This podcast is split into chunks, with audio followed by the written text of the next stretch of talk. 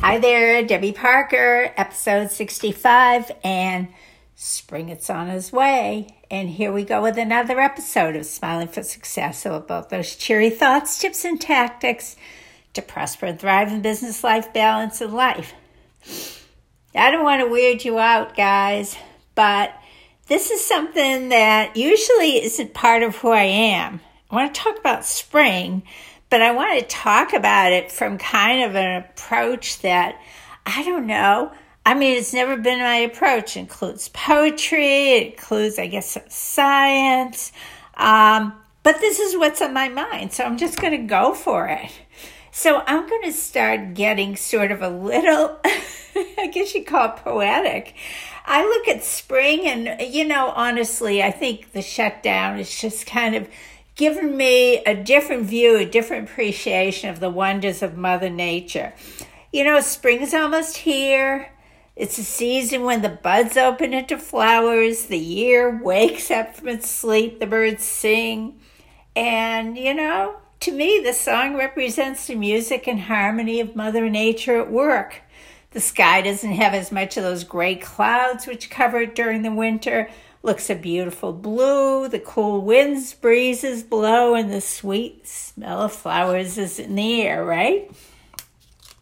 So, for some reason, my mind has turned to poetry, and I'm not a poet kind of person. Um, I've got to admit, but I don't know why.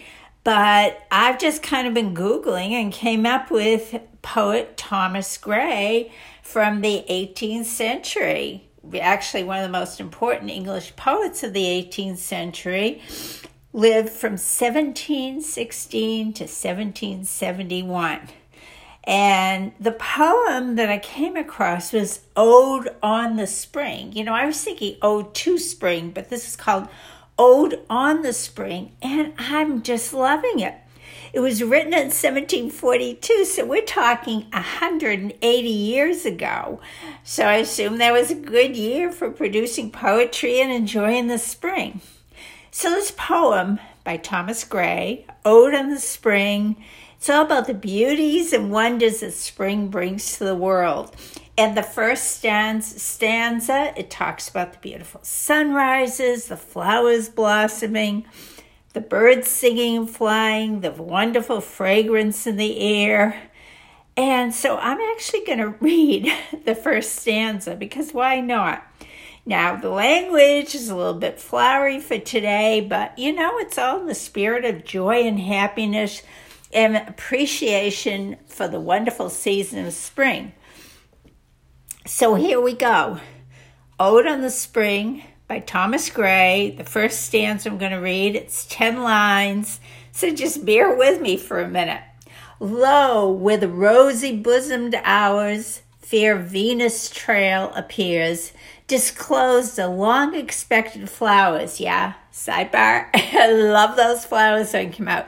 And wake the purple year. I'm not sure what purple means other than purple flowers, I guess the Attic warbler, and I'm not really a heavy bird person, but I know a warbler is a songbird that comes out in the spring. The Attic warbler pours her throat responsive to the cuckoo's nest, the untaught harmony of spring, while whispering pleasure as they fly. I guess it means the birds are feeling pleasurable as they fly by cool zephyrs. Okay, what's a zephyr? Zephyrs turns us a falcon or a hawk. Cool zephyr through the clear blue sky, they gathered fragrance flings. So the fragrance, beautiful smell of flowers. So yeah, I had to look up a few words, but the whole sense of it so happy to me. That feeling of just rustic simplicity, full of life. So I guess Thomas Gray was just sitting, enjoying spring, and these words came out of him. So that makes me so happy to have discovered this. And then something else the vernal equinox. Now, I've heard of the vernal equinox, but I wasn't sure what it was. It's actually the day that spring happens. Um, I looked up, good old Google. The vernal equinox is two times during the year. I guess one in the sun, one, one in the spring, one in the fall. When the sun is exactly above the equator, day and night are of equal length, and at either the two points of the sky where the sun's annual pathway and the celestial equator intersect. And in the northern hemisphere, which Washington, D.C. is, the vernal equinox falls on about March 20th or 21st, I think this year, the 20th, as the sun crosses the celestial equator going north. Um, the vernal equinox marks the beginning of spring, so we're coming up on it, guys, pretty soon. So, where am I going with all this? I guess I'm just sharing it with you because I am excited for spring this year.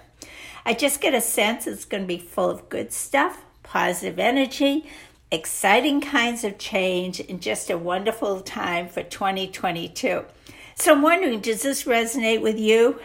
Are you expecting a grand old time for spring of 2022?